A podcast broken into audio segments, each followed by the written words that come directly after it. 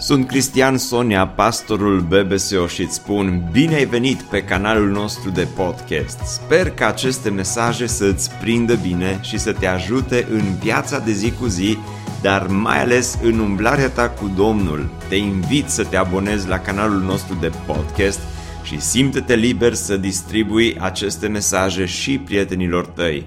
Îți doresc să ai parte de o audiție plăcută în continuare. În această perioadă de vară la BBSO, cei care sunteți de ai casei sau cei care ne urmăriți îndeaproape, știți că vorbim despre virtuți cardinale sau și mai specific despre roada Duhului Sfânt pe care Dumnezeu dorește să o lucreze în viața fiecărui credincios.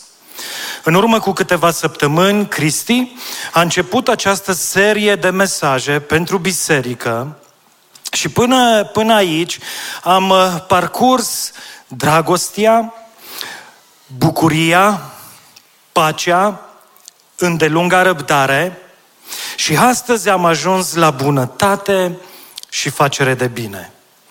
Astăzi vom face un pas, de fapt, doi, mai departe, pentru că vorbim despre bunătate și facere de bine. Încercăm să le luăm la pachet, deși va trebui să le despachetăm puțin.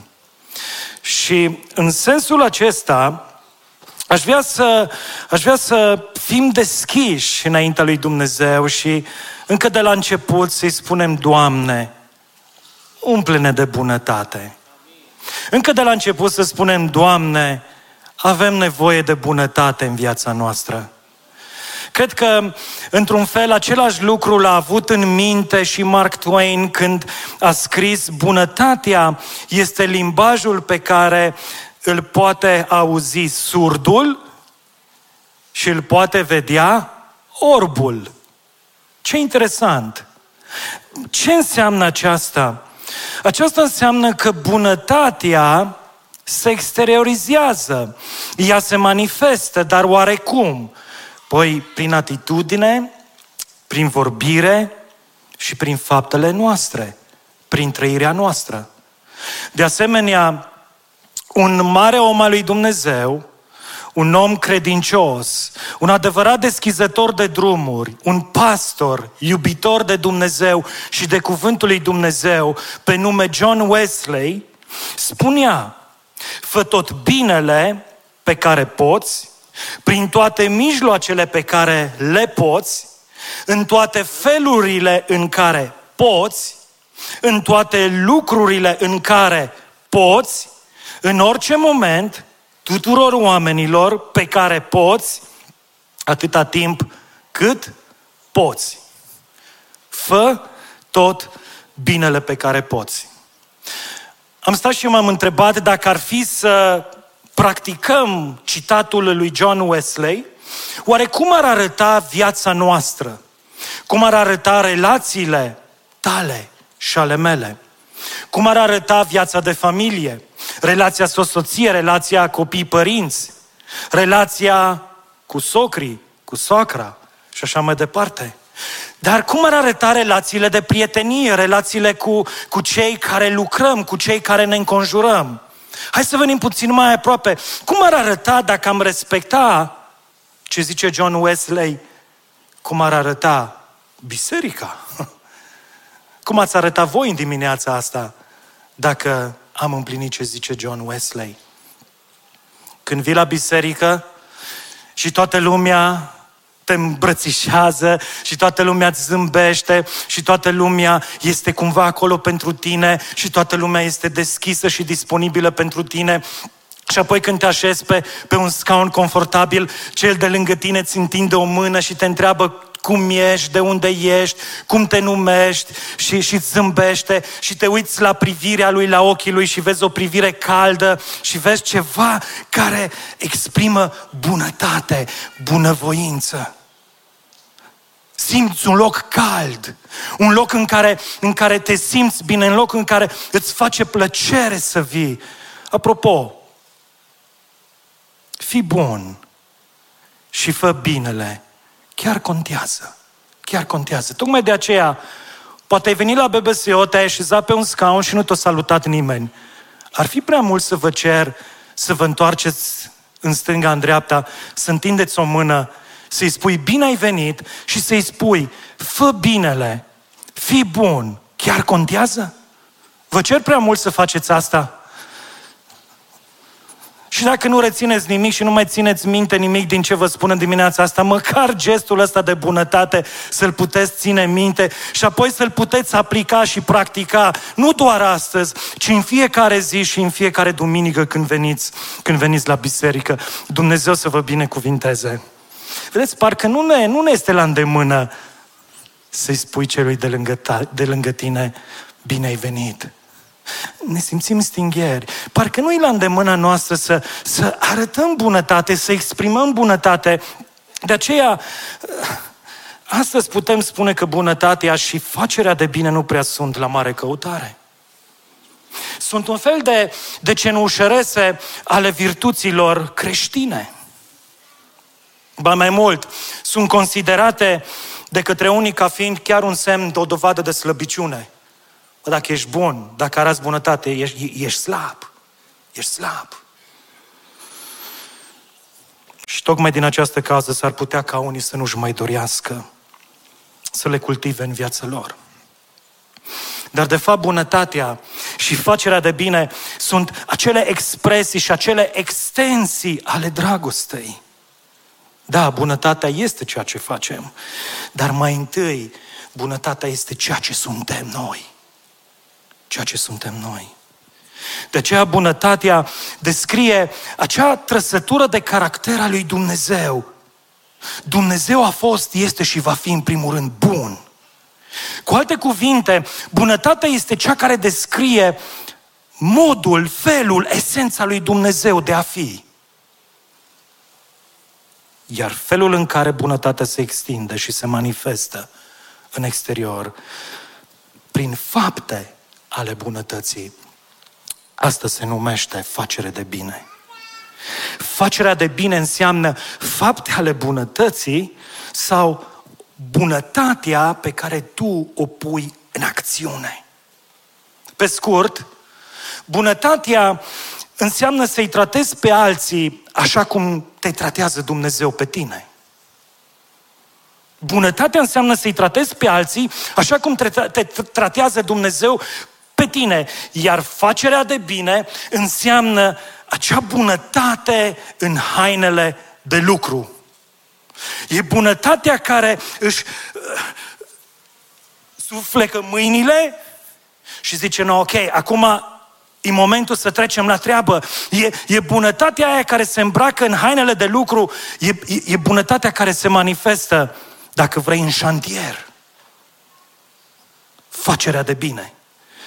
Dar pentru a înțelege aspectele acestea, conceptele acestea ale, ale bunătății și afacerii de bine, vă, vă invit să privim la un episod, la un moment um, fascinant, aș putea să spune impresionant, plin de emoție, plin de încărcătură din viața unui împărat, din viața împăratului David. De aceea în 2 Samuel, capitolul 9, ne este prezentată o întâmplare, o poveste de viață la urma urmei, dar cât se poate de reală din viața împăratului David. Și aș vrea să spicuiesc câteva versete, ca să înțelegem despre ce este vorba. Împăratul David a întrebat, se mai află în viață cineva din familia lui Saul căruia să-i pot arăta bunătate din pricina lui Ionatan? Era un slujitor din casa lui Saul numit Țiba, pe care l-au adus la David.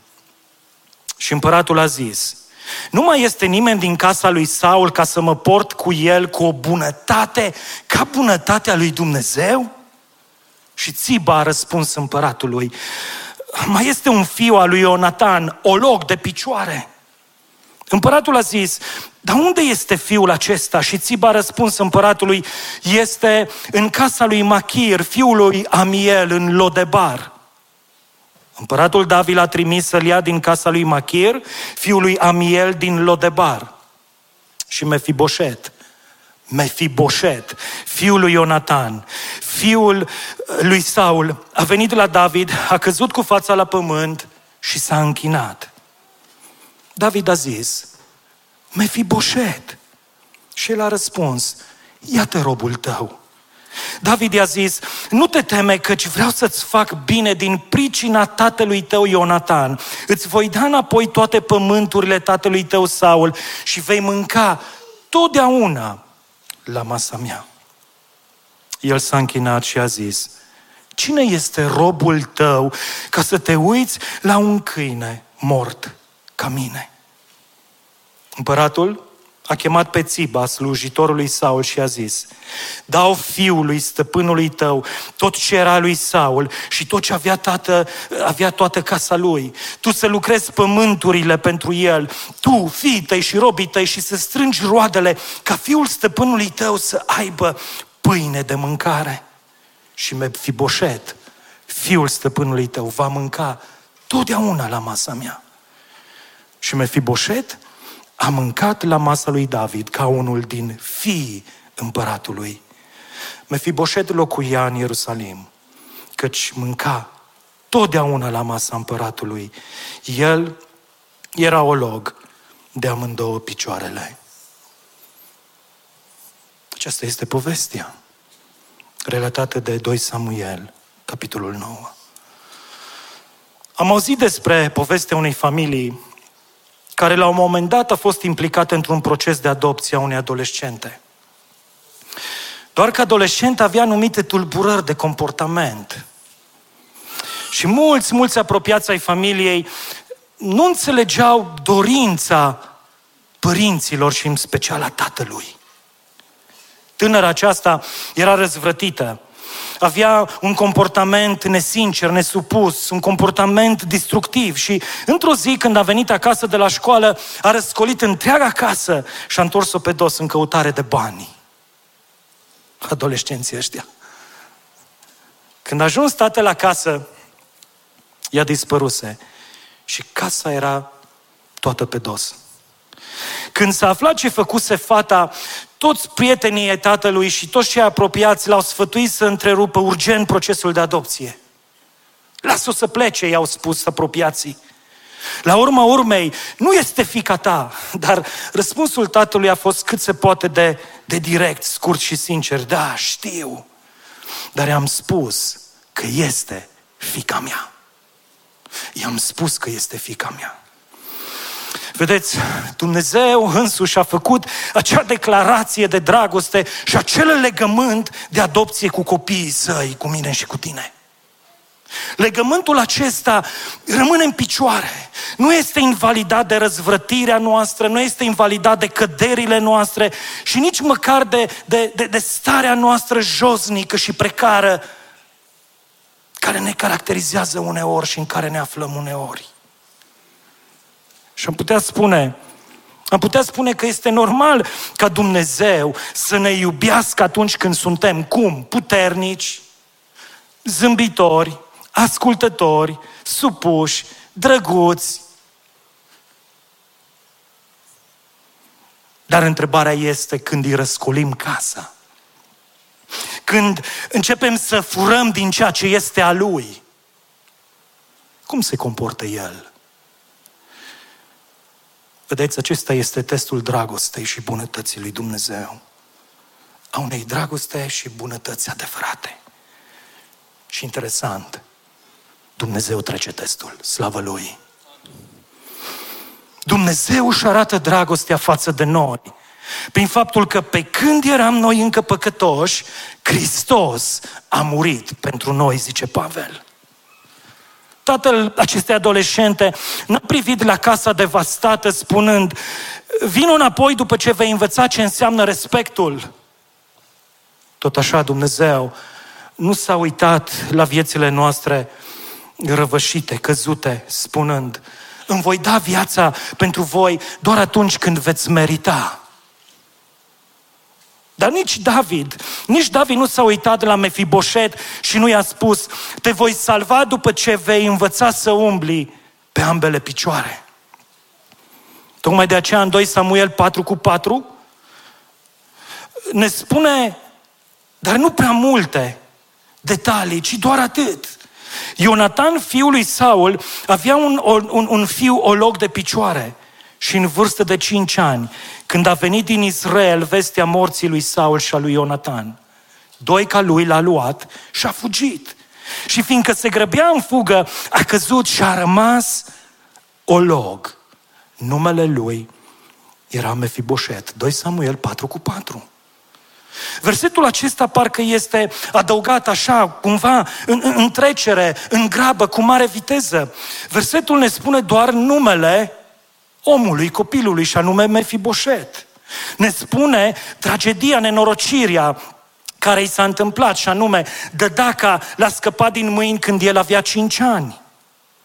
Versetul ne transmite, ne spune handicapul său, și anume, era olog de amândouă picioarele. Era paralizat. Și pe urmă, capitolul continuă. Își vede, își vede de treaba lui. Drama acestui copil de doar 5 ani ne este relatată într-un doar singur verset. Dar e suficient ca să, ca să ridicăm niște întrebări. Cine era acest băiat? De ce apare povestea lui în Biblie, în Scriptură? De ce îl menționează autorul cărții? De ce ne-ar interesa pe noi să știm despre povestea lui? La ce ne ajută să știm povestea lui? Vedeți, cred că este important să vedem contextul. Traducerea numelui Mefiboset este sugestivă și înseamnă cel care împarte rușine. Mefiboset a fost fiul lui Ionatan, nepotul lui Saul. Deci regele Saul, care a fost primul împărat al lui Israel, a fost bunicul lui Mefiboset. Saul și fiul său Ionatan, la un moment dat, au fost uciși în luptă. Iar tronul urma să fie ocupat de David. Numai că în acea vreme era ceva obișnuit ca noul împărat să-și revendice și să-și consolideze teritoriul, exterminând familia fostului împărat. Numai că David nu avea intenția să urmeze această tradiție, acest obicei. Însă familia lui Saul nu avea de unde să știe lucrul acesta. Ei credeau că David era ca toți ceilalți, dar se înșelau. Așa că s-au grăbit să fugă și să-și scape viața. Dar principala lor preocupare era Mefiboset. Pe atunci în vârstă de 5 ani. Întrucât după moartea tatălui și bunicului său, el ar fi fost moștenitorul probabil al tronului.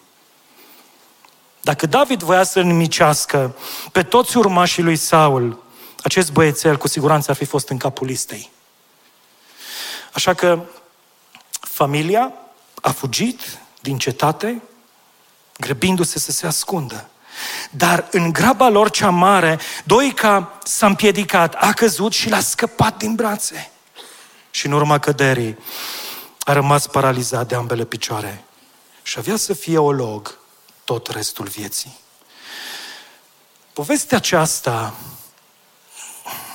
nu începe cumva să vi se pară puțin cunoscută? Dragilor, adevărul este că noi și Mefiboset chiar avem, chiar avem lucruri în comun, nu așa? Oare nu ne-am născut noi din spiță împărătească? Cine ți este creator? Cine ți este tată? Dumnezeu? Oare nu purtăm și noi rănile unei sau unor căderi în propria noastră viață? Oare nu încercăm de atâtea ori și noi să ne ascundem, să fugim, să nu ne vadă Dumnezeu și cei din jurul nostru? Oare nu am trăit și noi în această teamă de împăratul pe care nu l-am văzut și nu l-am cunoscut niciodată? Doar am auzit vorbindu-se despre împăratul. Cred că Mefiboset ologul acesta ar înțelege atât de bine ceea ce uh, ne zugrăvește Pavel în Romani, capitolul 5, pe fiecare dintre noi și anume. folosind aceste cuvinte, fără putere. Fără putere. Aproape 20 de ani Tânărul acesta a trăit într-un loc ascuns, obscur, izolat, neputând să meargă înaintea împăratului David, temându-se să-i vorbească. De ce? Pentru că era fără putere. Între timp, Biblia ne spune că împărăția lui David înflorea. Sub domnia lui David, Israel a venit din ce în ce mai mare, din ce în ce mai puternic, din ce în ce mai faimos. David n-a cunoscut nicio înfrângere pe câmpul de luptă și nicio revoltă la curtea sa, iar în Israel domnea pace. Oamenii erau mulțumiți. Iar David, păstorul devenit rege, nu a uitat promisiunea făcută de Ionatan. Dar întrebarea este, care promisiune? Care promisiune? Cineva spunea în felul următor, David și Ionatan erau ca două clape din claviatura unui pian. Separat produceau muzică, dar împreună făceau armonie. Acum eu nu știu cum sună asta, că nu-ți pricepul la muzică. Dar îmi place armonia. Iubesc armonia. Ador armonia. Ei, Așa erau cei doi, prietenia dintre cei doi. Ionatan îl iubea pe David, ca pe sufletul lui ne spune Biblia. Și prietenia lor a fost atât de specială, dar la un moment dat supusă unei mari încercări, exact în acea zi în care David a aflat că Saul căuta să ia viața. Și atunci Ionatan a promis să-l salveze pe David și a cerut prietenului său să-i facă în schimb o favoare, o singură favoare. Știți care este? Fiți atenți. Să nu îți îndepărtezi niciodată ce? Bunătatea față de casa mea, zice Ionatan.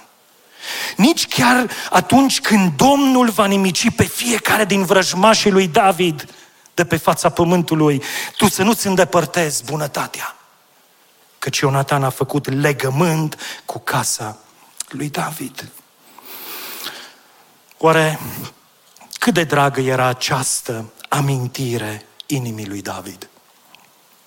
Probabil că tocmai această amintire l-a determinat pe David să se întoarcă spre slujitorii săi și să-i întrebe a mai rămas cineva din casa lui Saul căruia să-i pot arăta bunătate din pricina lui Ionatan? Și aici este un adevăr. Adevărul este că cei ce se află în această mână a Harului și au gustat din plin Harul și bunătatea, pun asemenea întrebări. Mai este cineva care să-i fac bine? Mai este cineva față de care eu să-mi deschid inima și să pot să-i fac o favoare? Mai este cineva care are nevoie de mine în jurul meu?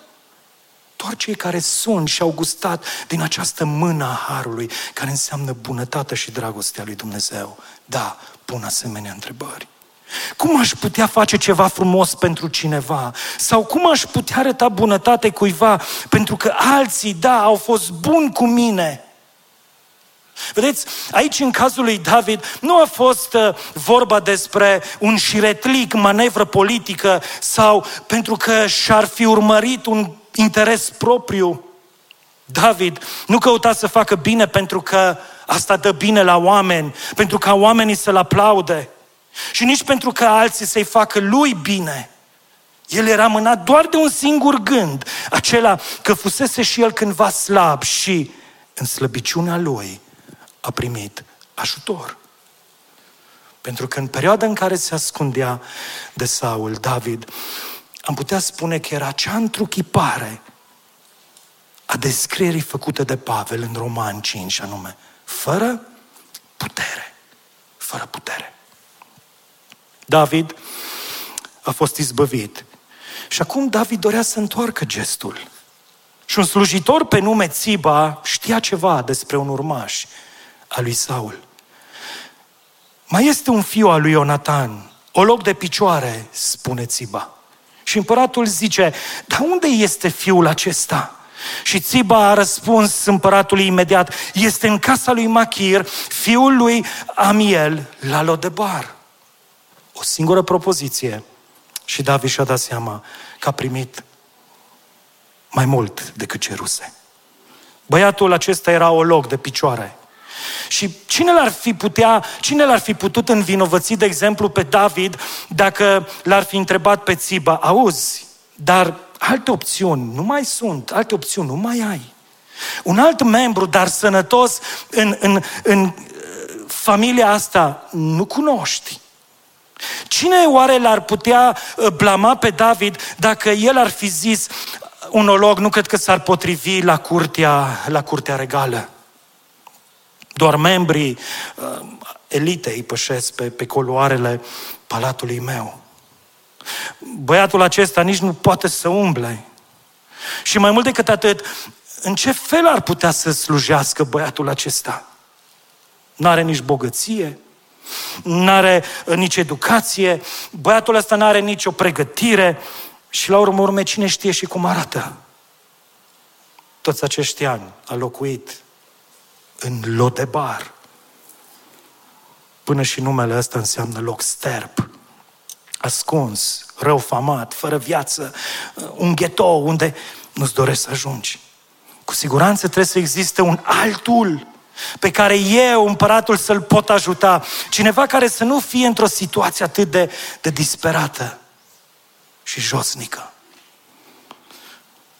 Dar asemenea cuvinte nu au fost niciodată rostite de David.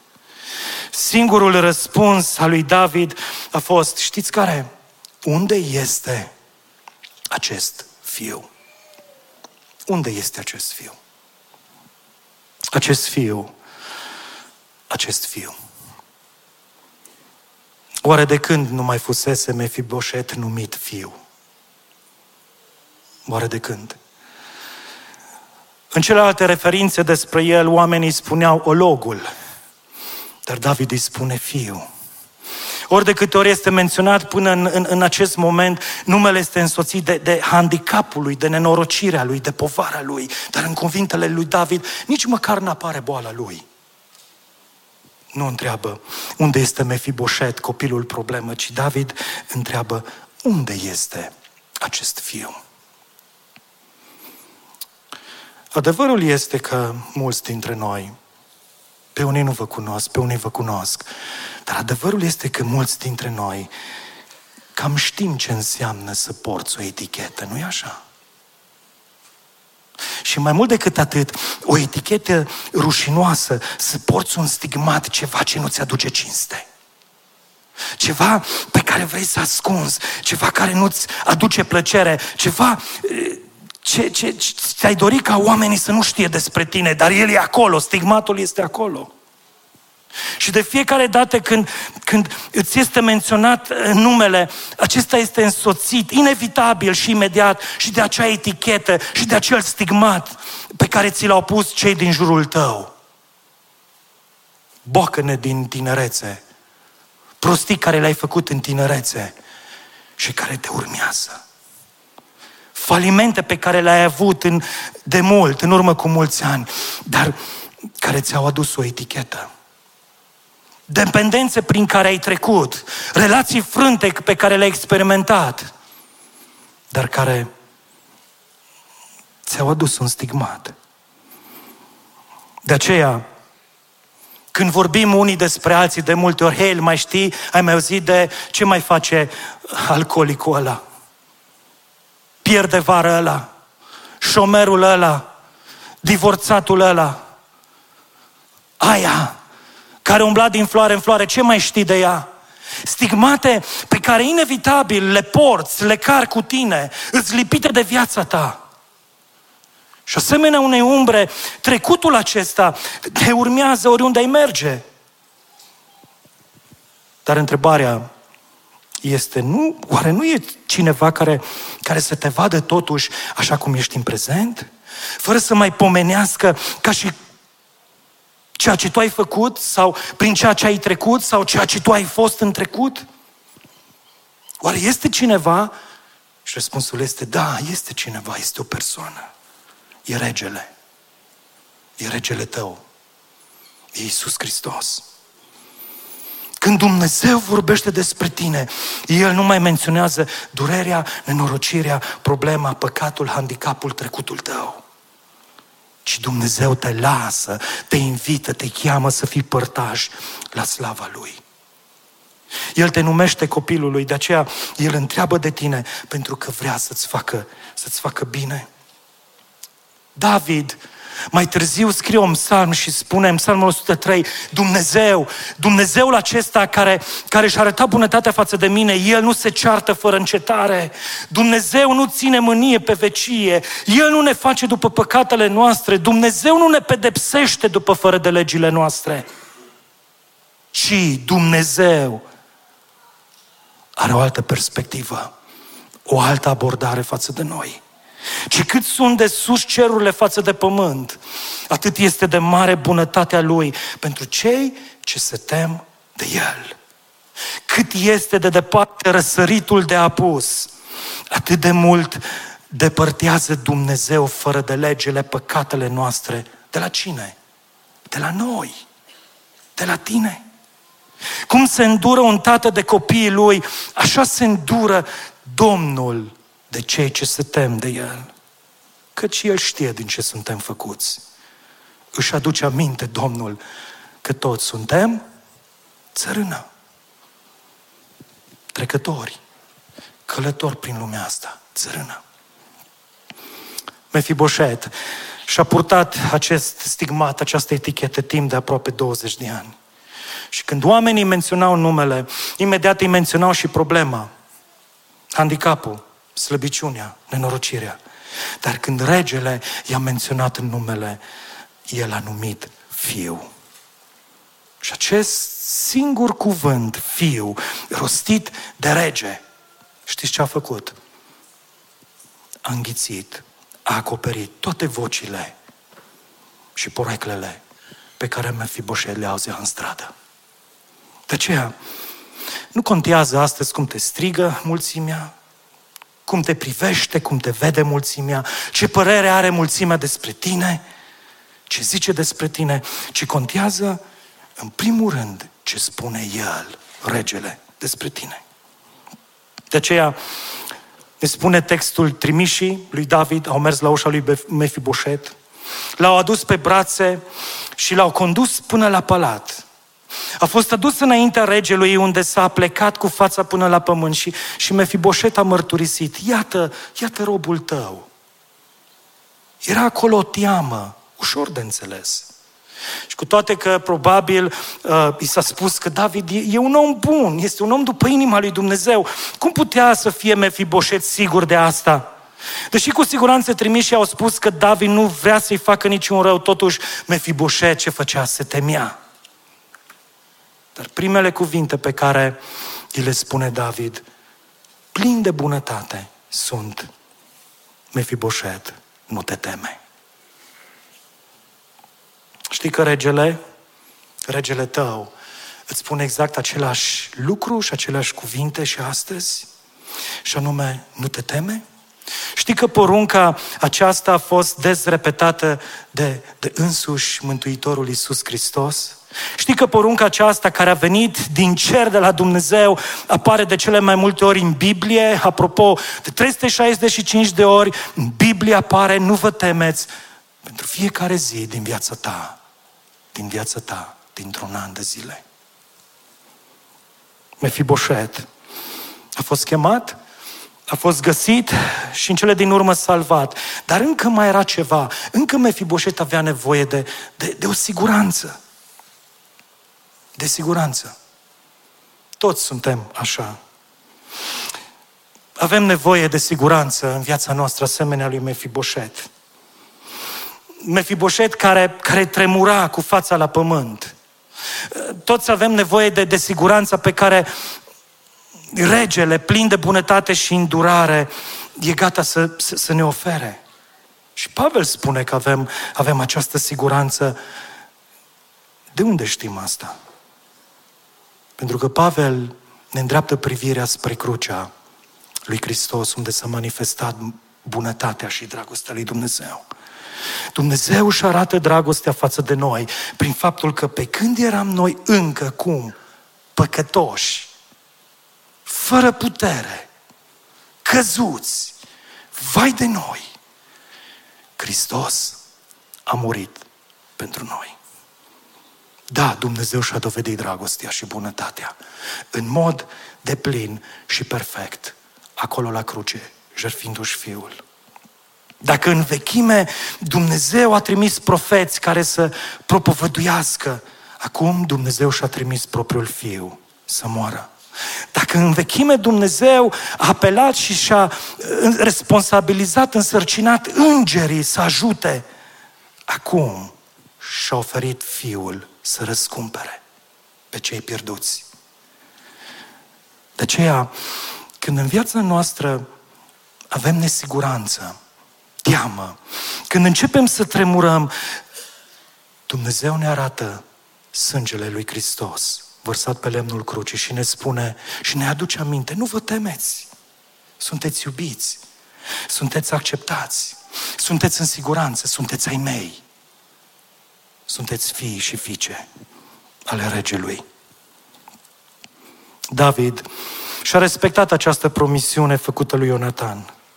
De aceea, îndată i-a înapoiat lui Mefiboset toate pământurile, toate recoltele, toți slujitorii și, și mai mult decât atât, David a insistat să mănânce la masa împăratului. Nu odată, ci, ci de patru ori în textul citit. Este menționat această remarca lui David, această insistență ca Mefiboset să stea la masa împăratului.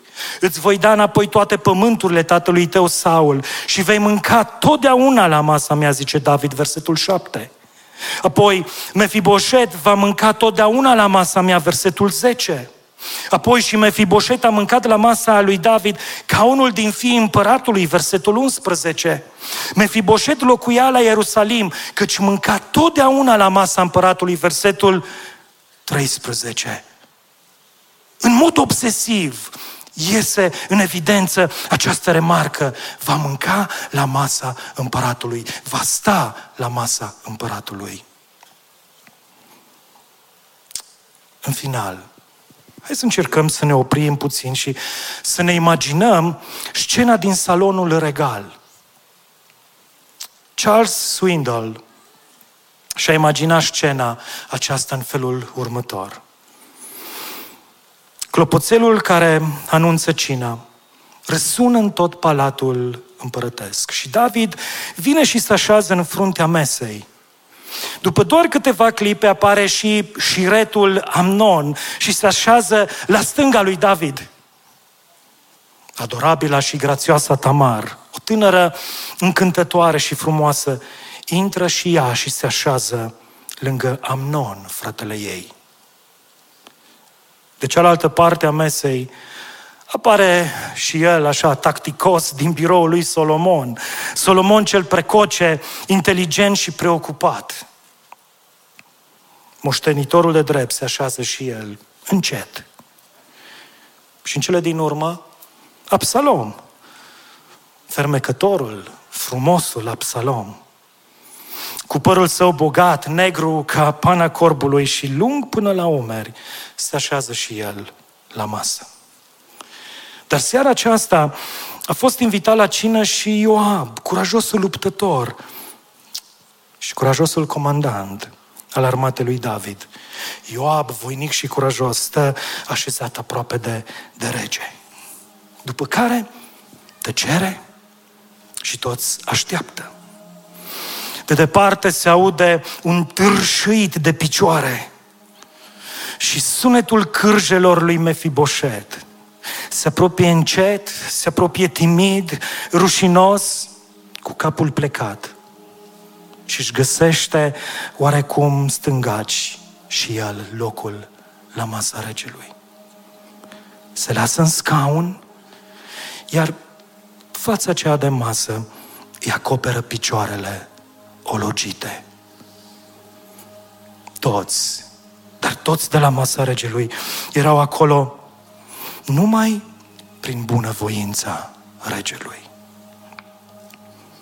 După toate cele trăite, a înțeles oare Mefiboset ce înseamnă favoarea și bunătatea regelui? Cu siguranță da. Cu siguranță da. De ce acum la final te întreb și pe tine? Tu te regăsești cumva în povestea lui Mefiboset? Sunt anumite frânturi din povestea lui Mefiboset care îți caracterizează viața. Oare, într-un fel sau altul, nu suntem noi astăzi toți un Mefiboset, căutați de rege, invitați de rege, aduși la palat în prezența regelui, spălați, curățiți, îmbrăcați și apoi așezați la masa regelui regilor. O, ba da. De aceea fi și fiice de împărat. Imperfecți, ologiți de cădere, marcați de păcat, cu răni multe și cicatrici. Ne trăim astăzi viața noi, plutind încolo și încoace, doar sperând cumva ca împăratul să-și amintească de noi. Mânat, nu de frumusețea noastră, ci de promisiunea Lui.